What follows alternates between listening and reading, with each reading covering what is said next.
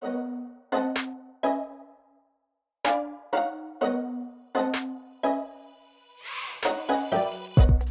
さん、こんにちは。パロアルトインサイト CEO の石積智恵です。CTO の長谷川隆久です。インテグラルの山崎です。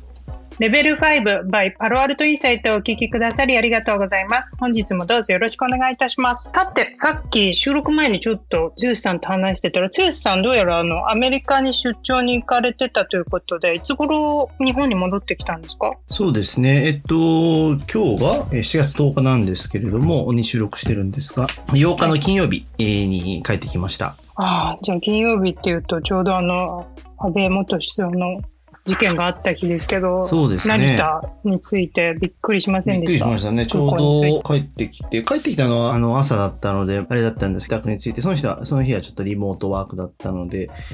まあいろいろこうしてたらね、こう、あの iPhone に通知が来て、その後はずっとテレビに釘付けというか、ずっと見ながら、あーっていう本当にあ感じでしたね。れはもうその日は本当にねニュースをずっと見るっていう感じでしたね。うん本当なんかアメリカでもこういろんな銃撃事件が続いている中で、そうまさか日本でも感じてもう本当にショックですね、私は。ちょうど国立記念日に花火をやるみたいなね。そうあの後に独立記念日じゅアメリカでねパレードで銃撃があったんですよそうなんですよね。で、ちょうど私も独立記念日の日にテキサスの方のオースティンに着いたんですけれども、やっぱ、はい。あの、夜とかホテル行ったら、すごい外でパンパンパンパン音が鳴りまくってて、なんだろうなと思ってたんだけど、まあ、あ、そういえば、あの、行ってた花火か、みたいな感じで、それで外見たら、あの、いろんな人が花火を楽しんでるご様子だったので、あ、それなんだっていうのを思ったんだけど、一方でね、なんかこう、いろんなところで、あの、銃の事件が起きたりしていて、それで日本に帰ってきたら、またね、こういう選挙のさなかにっていう風な形だったんで、本当非常に驚きましたね。世界各国のリーダーもいろんなね、声明を出していて、やっぱりこれをきっかけにまたこう世界が一つになって、あの、いい方向にあ政治とか世界平和とかが進んでいけばいいかなと思います。うん、であの剛さんアメリカテキサスオースティンに行かれてたっていうことでアメリカは久しぶりだったんですか？そうですね、えっ、と、3年ぶりぐらいですかね。2019年にうんで、その後、うん、こうコロナになったんでっていう風な形だったんで、本当久しぶりで、まあいろいろこれまでの放送で、その、お二人の方からアメリカの様子みたいなのをいろいろ聞いてたところを、なんかこう肌で靴が感じられるところがあったんで、なんか非常に面白かったですね。どうでした？3年ぶり物価はどうでした？そうですね。やっぱり、まあ、物価は高いなっていうのはあって、まああ、なんかいい例ないかなと思ったんだけど、まあなんかこう普通にお金を使ってても、なんか円換算していくととんでもない額使ってるなっていう風な感じがあって、で、一つはそうですね。例えばこう、コーラのペットボトルを買ったんですよね。500ミリリットルか。500ミリリットルぐらい。まあ、あのアメリカだからちょっと要は、あの、単位が違うので違うと思うんですけど、それぐらいのペットボトルを買ったら3.25ドルだったんですよね。で、3.25ドルって、いくらかなと思って、こうね、135円とかで換算してみると、まあなんか450円とかね。それぐらいですよ。はい日本のコンビニで。そうそうそう、日本のコンビニでね、あの、買うと、まあいろんな種類の商品あるけど、まあやっぱり大体150から100 200円ぐらいで買えますよね。だからそれが、まあそんなする。まあだから単純にね、1ドル100円だったとしても、325円なわけであり、で、かつてそこで円安が来てるから、まあすごい、なんていうのかな、2, 2倍っていうレベルでなんか、あの、違うなっていうのは思いましたね。なんか経済学的に言うとなんかね、あの、購買力陛下みたいな形でね、あの、ビッグマック指数とかありますけど、まあ、ね、同じものを買うんだったら、あの、修練するはずだ、みたいな、同じような修練するはずだってありますけど、今この瞬間は全然、全く修練してなくって、2倍ぐらい差があるな、っていうふうには思いましたよね。あとなんか驚いたのは、まあ、もちろん物価が高いっていうのは聞いてて、で、前よりも上がってるなと思ってたから、一方でやっぱり賃金もすごい上がってるんだなっていうのが思って、なんかそのオースチンのこう人を雇うためのそのレーバーコストみたいなところで、なんかお話で聞いてたら、2015年とか14年とかは、まあ、時間あたり12ドルとか、なんかそれぐらい近辺で採用ができてたっていう話を伺ったんですけど、今、ほんとこの瞬間とかだと、まあ、時間あたり、えー20ドルとか出さないと採用できないみたいな形が言ってて、まあもちろん産業とかいろいろ寄ったりすると思うんですけど、ね、たったやっぱり7年とか、なんか、7、8年、6、7、8年で、12ドルが20ドルに上がってる。まあ、あとこの1年とかやっぱりすごいまた上がったってことで、去年とかだと18ドルとかね、なんかそれぐらいだったのが20ドルに来たみたいな話で。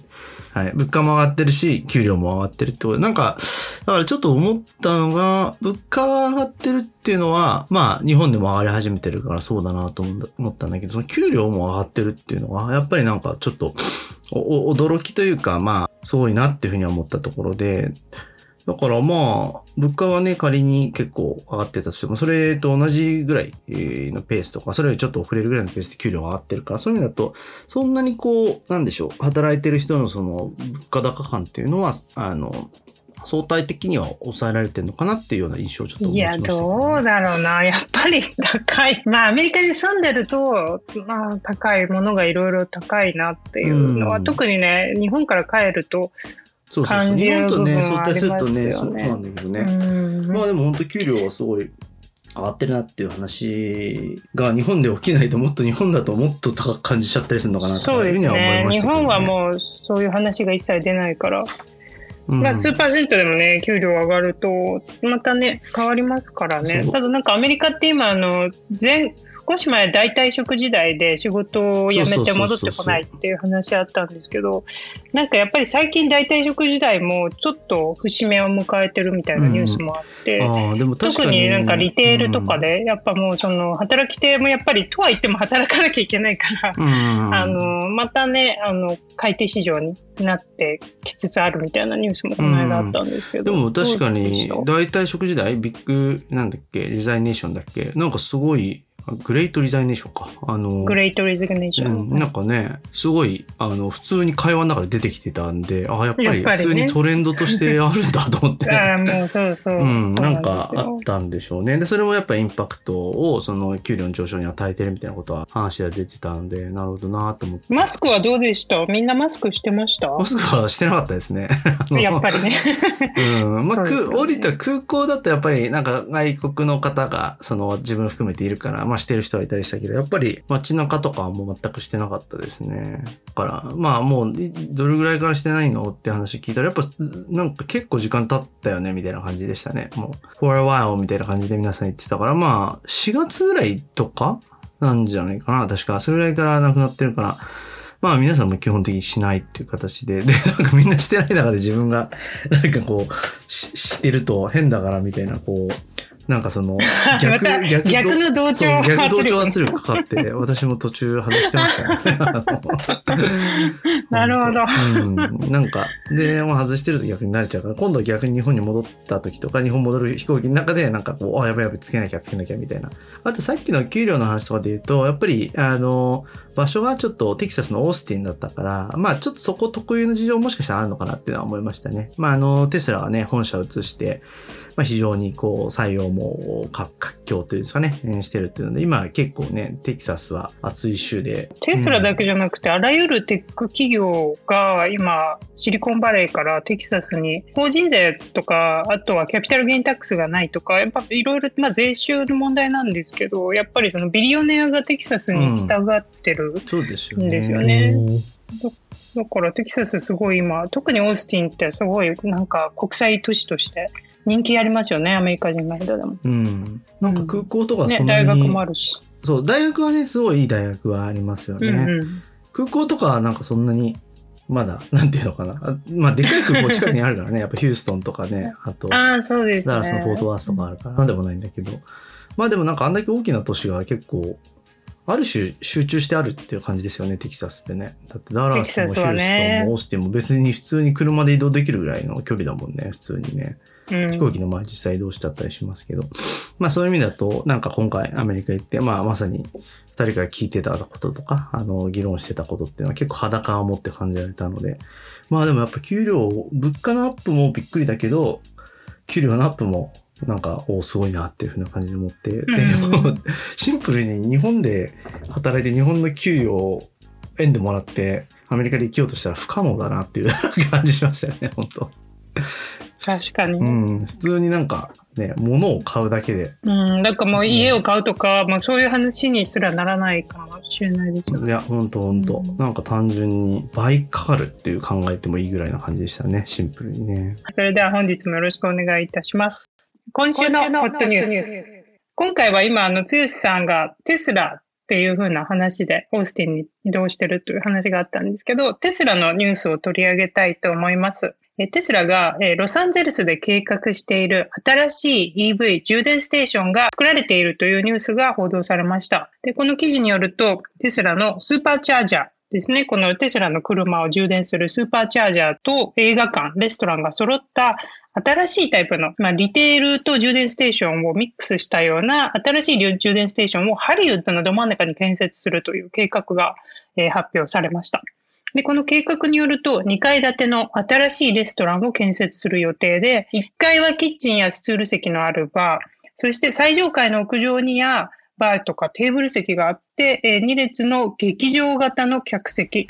そしてその劇場型の客席の後ろにはスタンディングバーが設置される予定だということです。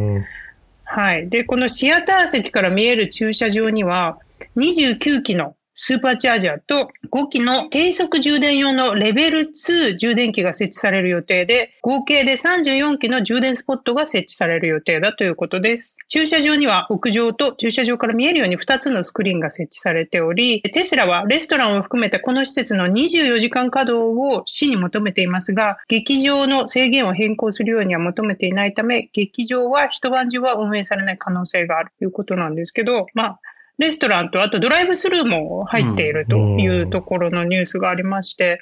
まあ、スーパーチャージャーって今まではですね、まあ私も長谷川さんもテスラオーナーですけど、やっぱりこのアメリカのスーパーチャージャーってすごくホリデーインの駐車場の中にテスラのスーパーチャージャーがあったりとか、そういうイメージじゃないですか。で、こうチャージをしている1時間ぐらいの間、やることがないっていうのがすごく問題だったんですよね。ねやることがないのもそうだし、あとは、まあ、必ずしも治安が超いいエリアに置かれてるわけではないので、やっぱりちょっと夜とか一人で充電しに行くとなると結構怖いなっていうところもあったの。特にあの女性なんかはこう一人であのモデル3とか運転してると、あの、この間私たまたま確かオレゴン州とかのスーパーチャージャーで、け結構暗くなり始めた夜8時とか9時くらいに、あの、一人で充電していて、で、もう一人なんかこう、モデル3がやってきて、女性二人組だったんですけれども、2台だけで充電してて、で、やっぱりあの、彼女たちも、やっぱり一人になるの怖いから、ちょっと、うん、あの、充電終わっても、いてくれないみたいな感じで引き止められたりもするので、やっぱりあの必ずしもやっぱり治安が超いいエリアに置かれてるわけではないっていうのがあるので、うん、まあ、逆にそのアメリカのその車でアメリカの中どこでもロードトリップできるように、普通はこういう都市部にスーパーチャージャーって置かずに、そういう地方にスーパーチャージャーって置かれてるんですよね。で、高速道路から出てすぐの、だいたいホテルの駐車場にスーパーチャージャーが入ってるっていう感じで、うん、ものすごく便利なんですけど、ロードトリップしてると。でもやっぱり今、長谷川さんが言ったように、やることがないし、治安もちょっと不安だし、うん、やっぱり、で、あとはまあやっぱりそこでテスラオーナーが1時間みんながいるというビジネスチャンスという意味でも、これ活かさない手はないよねっていう考え方だと思うんですけど、これ LA のど真ん中でこういう新しいタイプのリテールで映画見ながらドライブスルー買いながらチャージ1時間テスラできるみたいな。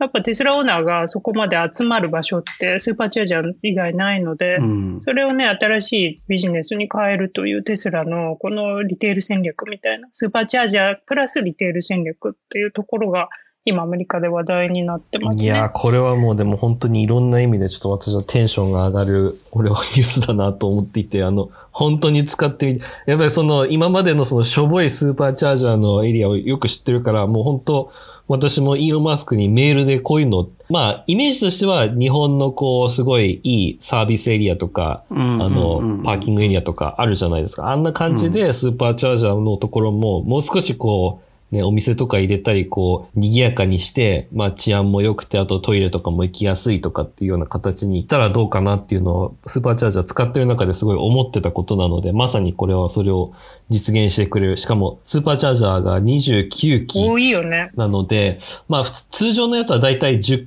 10機とか、あの、それくらいだから、うんまあこれかなりの台数があるし、でもまあそれでも、まあこんないろんなものを作るんだったら29機じゃ足りないかなとも思うんですけれども、スーパーチャージャーって、えっと、まあ仕組みとしては、えー、レベル3だと、えー、スーパーチャージャーバージョン3だと、えっ、と、1時間に1000キロ分の電池を充電してくれるっていう、ものすごい超高速なので、多分、フル充電するのに30分とかからない感じだと思うので、30分でフル充電させて、で、動かしてくれっていう感じになると思うんですね。あの、スーパーチャージャーってそのフル充電された後も、つなぎっぱなしにしておくと、テスラからなんかの超過料金が取られるので、チャージが発生しチャージが発生するので、ねはい。超過料金を避けるために、あの、オーナーの人は大体その、チャージ、まあ、チャージが終わったら、はい、うう速やかに動かしてるっていうことを。面白いね。で、つなぎ切っぱだと、なんか充電が進んでいくわけじゃないんだけれども、もう満タンになったらお金取られちゃうんだ。そうなんですよ。お金取られて、早早く、早く動かさない。じゃないと、そう、そのままつなぎっぱにしてしまう人がかなり多かったらしくて、なるほどね。そういう仕組みに。で、アプリで管理できるんですよね。テスラアプリで、その、あなたのじゃあチャージもうすぐ充電フルになるよみたいな通知が来るから、そのショッピングとかもし、あの、レストランでお茶とか飲んでても、あ、もうじゃあ充電器、じゃあ取り行かなきゃみたいになるから、すごいあれは便利ですよね。そうですね。ねあとこの5機の低速充電用のレベル2充電器、これも結構、うん。あの、1時間に20マイルくらい溜まるので、まあ、早いといえば早い。あの、普通のその家庭用の、こう、ね、プラグにつなぐよりは全然早いので、まあ、これにつないでゆっくりチャージしながら映画でも見ようかなとかっていう人も中には出てくるかなと思うので、まあ、今度低速用があるのも、まあ、なんとなく納得できるなっていううんそうだね。確かに。いや、今なんか思った。30分とかでね、満タンにしちゃったら、映画一本見られないから、低速ニーズも意外と出るかもしれないなって、そうなんか思ったね。うんはい。あと、料金もちょっと違うので、うんうんうんうんはいスーパーチャージャーの方が多分高いかな。なるほどね。なんかこれ、そのスーパーチャージャーとか、そういうやつが今空いてるかどうかとかっていうのって、あの、アプリとかで見られたりするんですか？それもリアルタイムで、はい、テスラの中から、あの、見れます。このスーパーチャージに行くと、あの、5台中3台空いてますよとか。ん。あと写真も見れるんだよね、スーパーチャージャーの雰囲気とか。ああ、なるほどね。写真で、なそれ Google マップスで出るのかな？とイエルプかなんかで、なんかそういう。イエルプかなんかで出る。だからやっぱその、やっぱあんまり危ないエリアのスーパーチャージャーうん夜のなんか6時とか7時に行きたくないかまあ、らボ、ロボロの感じのところが行く前にうん、ってことね。そう、チェックしたりとかはして、何でもでも全部もうアプリとかテスラの中のあのスーパーチャージャーのページで全全然問題なく見れるので、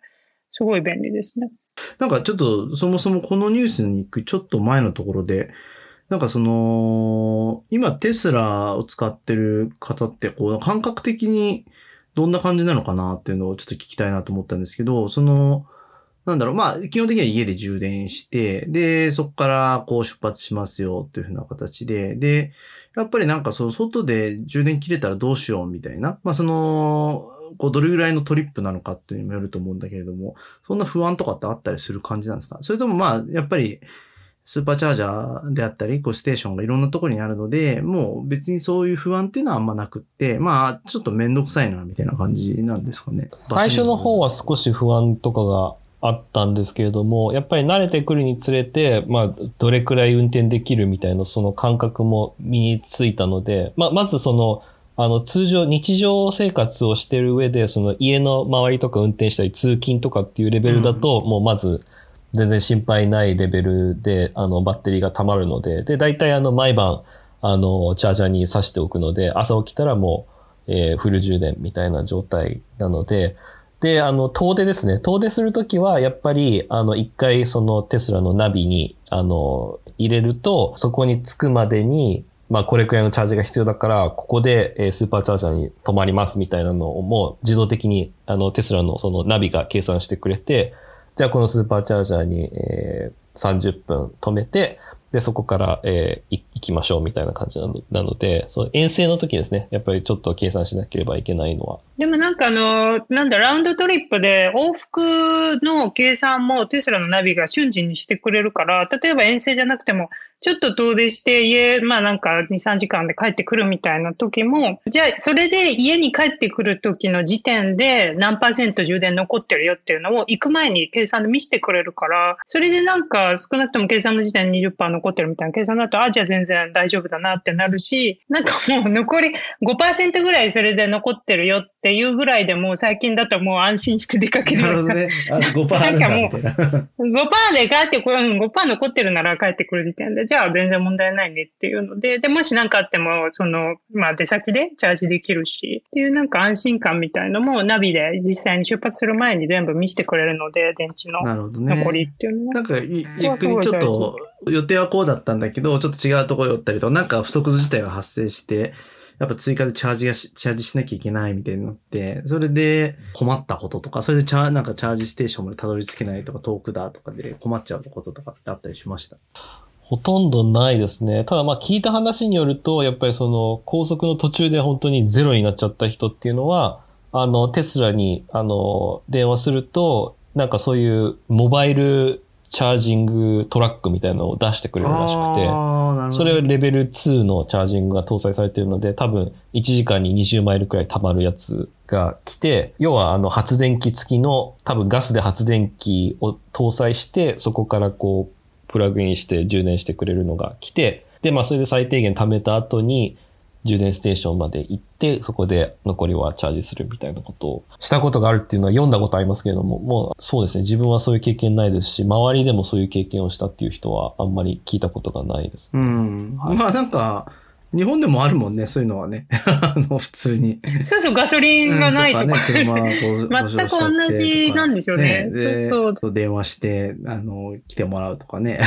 あの、あったりする。もう全然問題ないですね。で、もうあの、結局ガソリン車も同じじゃないですか。あ、もうガソリンもうすぐエンプティでなるか、E になるから、あの、じゃあ、あの、ガソリンステーションに行こうってうんうんいう風になるそうだよねのと全く同じ感じで、そんななんか、ランダムに永遠にこう走り続けるロードトリップとかってなくて、やっぱりある程度のみんなプランニングをして、じゃあここでガソリンやって、給油して、で、ここで休んでって、ある程度みんなプランってするじゃないですか、長距離そうだよね。長距離だと確かになんかガソリン入れなきゃとかって、なんか話したりしますもんね、普通にね。それがまあ充電になると。ただまあガソリンはね、3分、4分で。フルになるけど、うんうんうんそこなんですよね。チャージは、やっぱり、まあ、最近の一番早いのでもフルで、えー30分でしたっけ？というところで、まあ、この、うん、時間をどう有効活用するかっていうところなんでしょうね。逆に言うとそういう段階にもなってきたって感じなんですね。このスーパーチャージャーは、このスーパーチャージャーを見るために LA に行く LA に価値が。そうそう。ここれだから、こそういうマーケティングっていうか PR 的なものだよね。だからこれをや思いますって、翔平を見て、で、帰ってくるっていう、そういうトリップはありかもしれない。ね、大谷君もテスラ運転してるもんね。あ、そうそうだ、もしかしたら大谷がいるかもしれない。このど真ん中にいるやの、ど真ん中でチャージするかなチャー。ジして、どっかでチャージしなきゃいけないですからね。うんそうですね。なんか、だからスーパーチャージャーの数で言うと、テスラのスーパーチャージャーは全世界で3万5千台を超えていて、世界最大級の急速充電ネットワークを保有して運転し、運営していると。で、だからやっぱこのテスラの話で、このスーパーチャージャーの話っていうのが、なかなかメディアとかでも、こう、表立って報道されないかもしれないんですけど、やっぱりこの、本当に強みってこのスーパーチャージャーネットワークなんで、はい、これがやっぱりこう、テスラのマップで、こう、パッと見れて、あともう一個なんかこれは小ネタですけど、スーパーチャージャーってテスラのオーナーしか来ないんですよ。他の EV はテスラのスーパーチャージャーでチャージできないので。そうそう、それなんか思いました。なんかこうん。そう、それがなんかでも、あの、テスラのオーナー同士の変な連帯感みたいなのが、うんスーパーチャージャーの中にあって、あの、ね。いいモデル3だねとか、いつ買ったのとか、あそのモデル X 素敵だね。なんか、なんかオーナー同士のこの会話があるありますよね、長谷川さん。スーパーチャージャーって。あります。あります。だからさっきみたいに、そうやってそう、なんか声かけてくる人たちもよくいますし、はい。で、お互いにこう、店あったりして、ありますね。そう、でもそう、でも本当テスラ以外の EV のオーナーからしてみたら、こういう話って本当ね、関係ないから、やっぱスーパーチャージャーを、そのテスラ以外の EV でもできたのどうやって開放するかとか、そこは本当に今後大事なインフラの問題になってくるのかなと思います。でもなんかそのチャージャーがね、テスラ専用っていうのはすごい面白い論点だなとは思いますよね。なんか基本的に普通ね、考えるとするとインフラのコストとかが結構高いから。で、あと、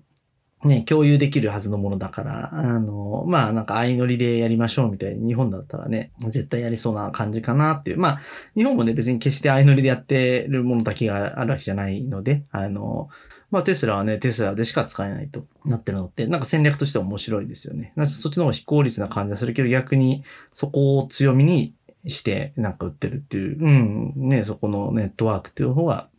を差別化にしようとしてるっていうのは、なんか面白いなと思いましたね。だから、確かに、うんうん言われてみると、うんなんか一時期でもそういう話ありましたよ。テスラ社以外でもスーパーチャージャー使えるように検討しているみたいな。ただ、あの、うん規格が違うので、だからそこが難しいですよね。テスラのその、うんえー差し込むそのプラグの形が違うんですよね。ね普通の、うんはい、EV 車と。コンバーターとかいるのかもしれない。それでコンバーターとか、はい、そういうのを、まあ、ゲットしてもらってっていうような感じになるのかな。あとはやっぱりあの、データその、スーパーチャージャー差し込んだら、えっと、まあ、テスラ、その、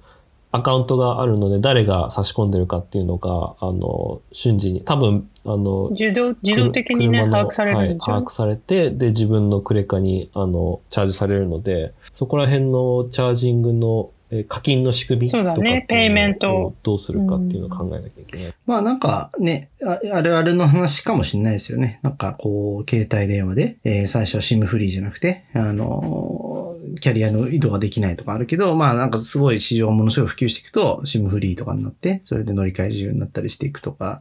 今の段階だとテスラ的にはそこで差別化を図ろうとしてるっていうところもあって、まあそれの延長線上なんでしょうね。この、今回の話っていうのはね。まあ、他の、なんか、相乗りスーパーチャージャー、スーパーチャージャーないか。相乗りの EV の充電施設みたいなものもあるわけですよね、アメリカでね。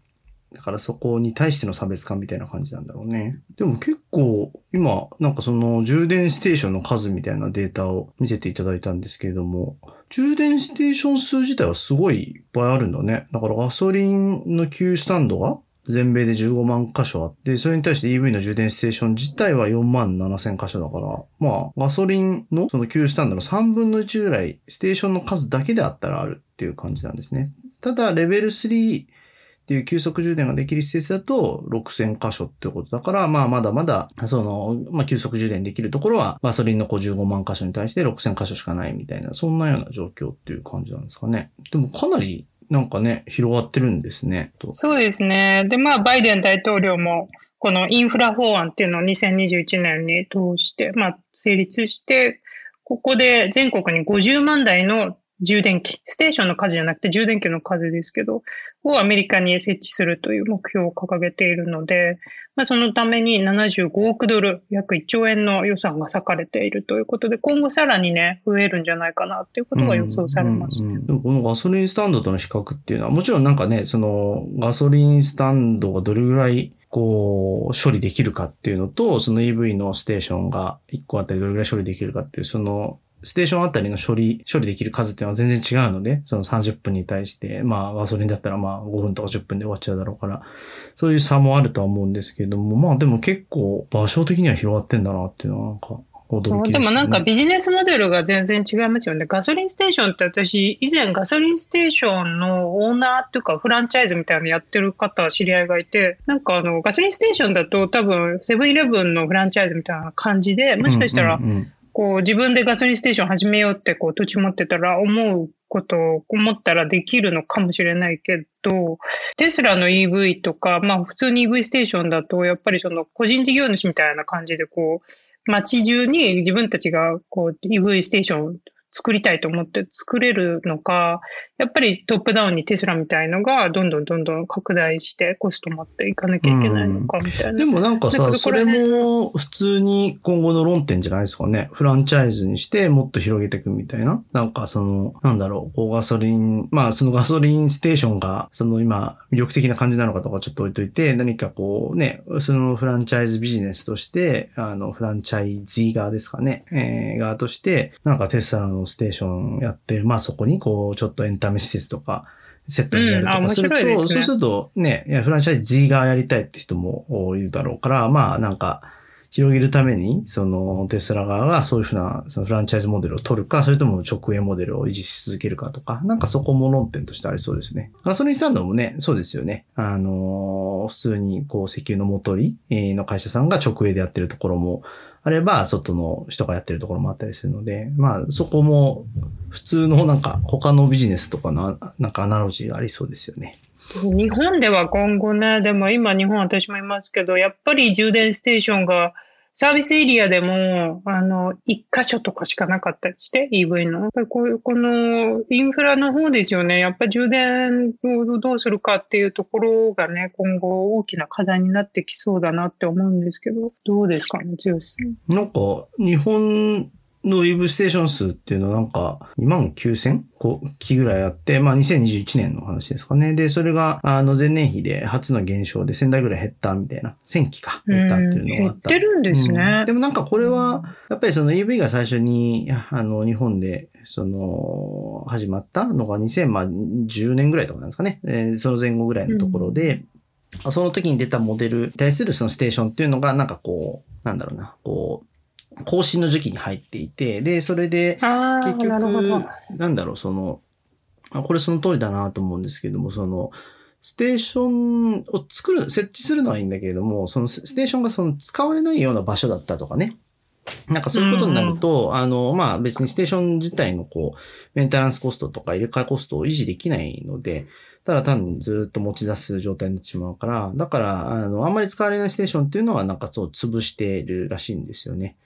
なので、まあそう考えるとやっぱり、ちゃんとどういうところにステーションを設置して、で、かつ、その、なんだろう、そこがペイするようにしていくっていうふうな意味で、こう、普通はそこがこう、トータみたいなもの、トータと新しく、じゃあこういうところに出し直そうとか、そういうふうなところが、あの、なんだろう、経済的に、あの、どこが最適なのかっていうことが、マーケットでテストされていくわけですけれども、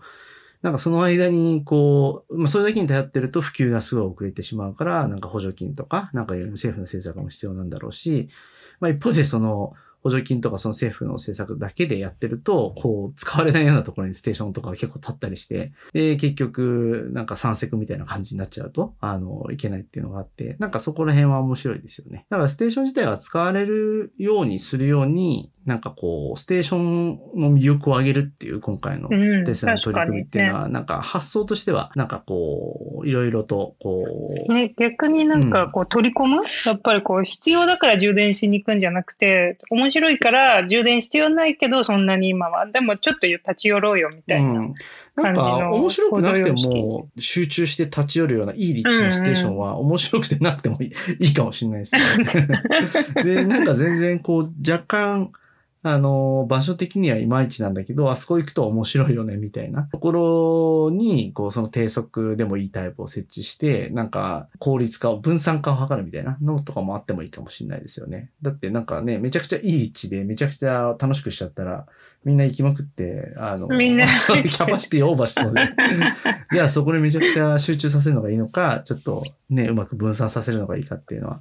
なんかこう考えようがありそうな感じがしますよね。ね本当なんか立地戦略と、あとリテール戦略、まあリアルエステートビジネスなんだなっていうのをね、うん、今回感じますね。そうですよね。まあ日本なんてね、逆にすごい、例えばそのコンビニさんとかは、やっぱりすごいこう主戦略とか、あのそういうのにノウハウはありますよね。だから、なんかそういうふうな、なんかこういう基準を満たしたところじゃないと出店させないとか、セブンイレブンさんとかすごい厳しいものお持ちだったりしますし、あとは、ね、あの、ここだったらこれぐらいなんかこう行くみたいな話とか、そういうふうなのも、まあ、そのコンビニっていうモデルだったりしたらあったりするので、なんかそういうノウハウとかをこう、こういう EV のステーションとかの方になんか活用していくとかって、なんか概念的にはなんかありそうですよね。その小売ビジネスの出店ノウハウをね。じゃあ、長谷川さんどうですか？テスラオーナーとして。今後 EV ステーション。いや、今やっぱり剛さんの話を聞いてて思ったのは、本当にコンビニとその充電ステーションの親和性は高い。だからやっぱりその、まあ出店戦略を真似て、えー、充電ステーションを作るっていうのもありだし、そのコンビニ自体にもう充電ステーションを、えー、作り込んじゃうっていうのも一つ。なるほどね。日本ではそれはすごいいい展開の仕方かもしれないね。駐車スペースももうだってコンビニもね、そうそう、駐車場ありますもんね。地方のコンビニとか。うん、郊外だ、郊外店舗だったらそうだよね。東京都内とかだったらちょっとね、ないからね。あの、あとはそれで路中とかしまくってたら困るしね。そう。で、あの、テスラのアプリで、そのスーパーチャージャーが出てくるときに、アイコンで、あの、いろいろ優しく表示されてるんですけども、やっぱりドライバーとして見るのは、えー、トイレがついてるか、なのでトイレアイコンを探すし、あとはまあ、あの、お茶とか、あと食べ物とか、そういったのもついついてたりするんですけれども、まあ、コンビニだったら全部それをあの、つけられるので、あの、充電しながらちょっと、えー、用を済ませて、で、まあ、飲み物も買うみたいなことができたら、それはもう本当にいいチャージングステーションになるだろうなっていうふうに思いますけれども。このあたりってやっぱりテスラとかってすごい、なんか AI とかも活用してるんですかね？どういうところにこう、設置すべきかとか、あとなんかなんかいろいろ optimization とかなんかありそうですよね。なんか、やたらと、その、充電ステーションの近くにあるダイナーがあるんですね。 Black Bear Diner。同じなんだよね。そう。ブラックベアダイナーっていうあんまり聞いたことないダイナーの隣によくあるので、なんか提携してるんじゃないかなっていう気が、ありそうだよね。ビジネブ。ので、AI というよりはそうそうそう、ビジネブ。なんかそう、あと、しょなんかこう、もショッピングモール、ものすごい大きなアメリカの地方にあるショッピングモールの駐車場の一角とか、なんかとにかく立地戦略が、ただ、共通点は高速道路降りてすぐにやっぱりあるんですよね。なので、やっぱりロードトリップ、高速道路に近いロードトリップの人用に本当にで、こんなところにスーパーチャージあるんだみたいなところにもあるんですよ。ちっちゃいちっちゃい街のカフェのなんか、本当駐車場のうちの一角とか。なんでね、すごいかゆいところに手が届く形でスーパーチャージャーがあるので。なんかあるんだろうね。何かそういうのを見つけ出すエンジン的なものがね。だって、まあ、ある種、不動産の価値、さっきの不動産ビジネスみたいな話もあったけど、不動産の価値をちょっと変える要素があるような、あの、ことだもんね。うんうん、なんかこう、ここに、本当そうですね。ね、スーパーチャージャーがあったらいいのになっていうところの価値って実は潜在的にはもっと不動産の価値があるはずだもんね。そうですね。そこら辺のオプティマイゼーション、今のテスラが使ってるかどうかってあんまり話聞いたことないですけれども、やっぱり本当にね、そうやって車の動線とか不動産価値とか、そういったもろもろの情報を取り込んで、まあそのプレイスメントを最適化するっていうのは十分可能かなっていうふうに思うんですけれども、あのマスクの先方としてはやっぱり数をとにかく多く出したいっていうのはもうずっと昔から言っていますね。なのでなんか多分そんなに細かいくそのこの場所がいいんじゃないかっていうよりは、もうとにかく3000個出せっていうのを社内で命令して、で、その3000個じゃどうやって達成するんだみたいな、そういうアプローチでやってるような感じがしますね。3000、数を多く出したいっていうのと、あとはやっぱりそのテスラのオーナーがアメリカ中どこでも行けるようには必ずしておけっていうのは言ってるんで、まあその、そういう意味では、例えばいろんなそのロードトリップを想定して、例えばニューヨークからロサンゼルスに行くんだったら、どういう道があって、で、それだったらスーパーチャージャーがどこにいなきゃいけないかっていうのは多分、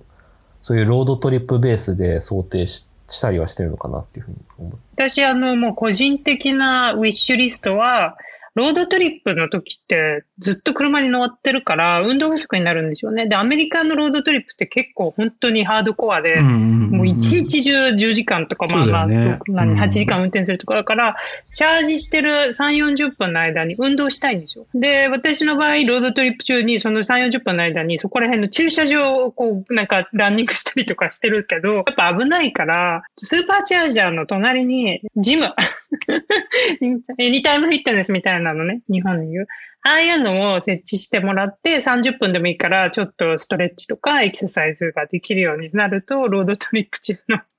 健康管理という意味でもすごくいいなと、個人的には思います。なので、スーパーチャージとリテールビジネス今後もいろいろ発展しそうなんですよね。はい、今週のおすすめコンテンツ。今回のおすすめコンテンツは、長谷川さんにお願いしたいと思います。今回はテスラを、えー、の話をしたということなので、私が今回紹介したいのは、イーロン・マスクが、これ、2006年8月2日に出した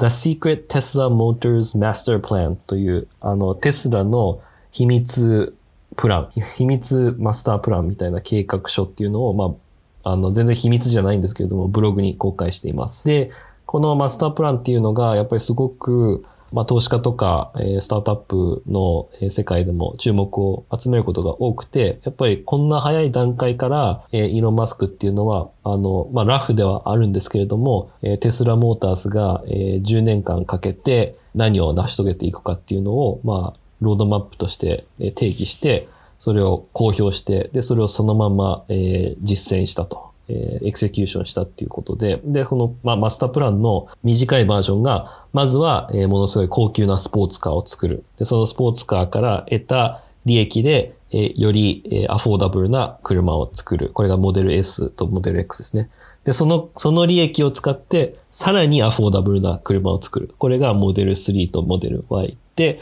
まさにこのスーパーチャージャーネットワークっていうのもこのプランの中に含まれているので、あの、すごい、まあ、先見性があった。うん2006年っていうとまだ iPhone とかも確か、まあ、で出たばっかりか出てないくらいの時だったので、その時から。そうだね。ちょうど2000、そうです6 7ぐらいだよねなので、本当ね本当に、その、すごいねそのだからすごい、このプラン通りに来てるんだよね。で、このプランも実は、あの、パート2っていうのが、えー2016年に出てて、そのパート2では、やっぱり AI っていうのがすごく大事っていうふうに、あの、中心的な役割が AI とロボタクシーっていうのが、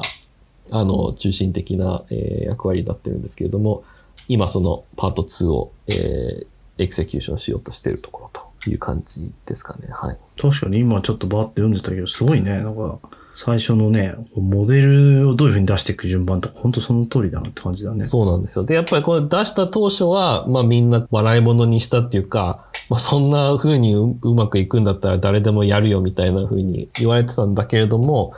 それを本当に、えー実行してしまったっていうところに、まあイーロン・マスクのスタートアップファウンダーとしての、まあ手腕っていうのがあるのかなっていうふうに。なんかアメリカでこのテスラのこのプロダクトローンチのロードマップのマーケティング戦略みたいなのもなんかこうビジネスセオリーみたいになって、やっぱこう、超トップティアから生み出売り出して、どんどんどんどんダウンストリームに下がっていくっていう。で、ブランド戦略的にも、あの、トップを出した上で、どんどんどんどんアフォーダブルなものを出す方が、ブランドの維持にはいいじゃないですか。下から出し、ものすごい安いのから出して、高級車作るよりも。っていうところで、結構なんかこうテスラ戦略みたいな感じで、例えばペロトンとかも同じですよね。すごい高級な最初バイク。まあ、あれはまあ多分値段を下げただけですけど、機能とかあんま変わってないけど、でもなんか結構そのテスラのやり方でやるみたいなビジネスの言い方も出てきてるし、で、それで成功してるので、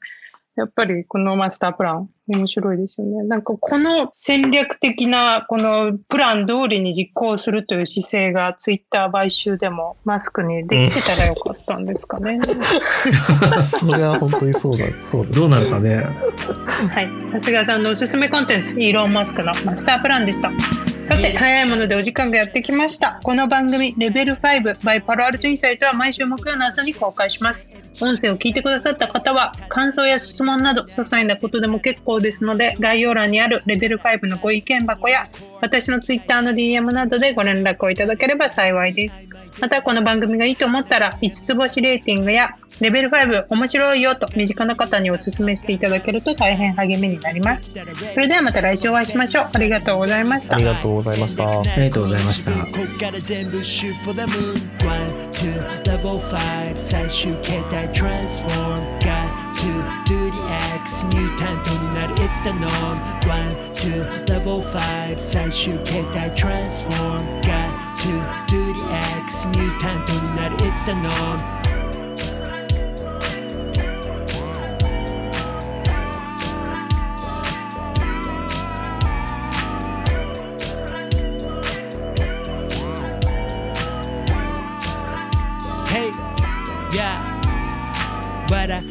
いてて終わるそんだけじゃ得られん本当の W から Do what you need to do どっかで上げてく My value この先行ったら絶対ある壁それ越えてく天気は晴れどうもみたいに開いた口みんな驚きこれ毎開いた口今出たアイディアすぐ検証実現フェーズへすぐモーションキラーメンタル持ってりゃいらない事例に前例は全部が無用 One, two, level 5最終形態 transform God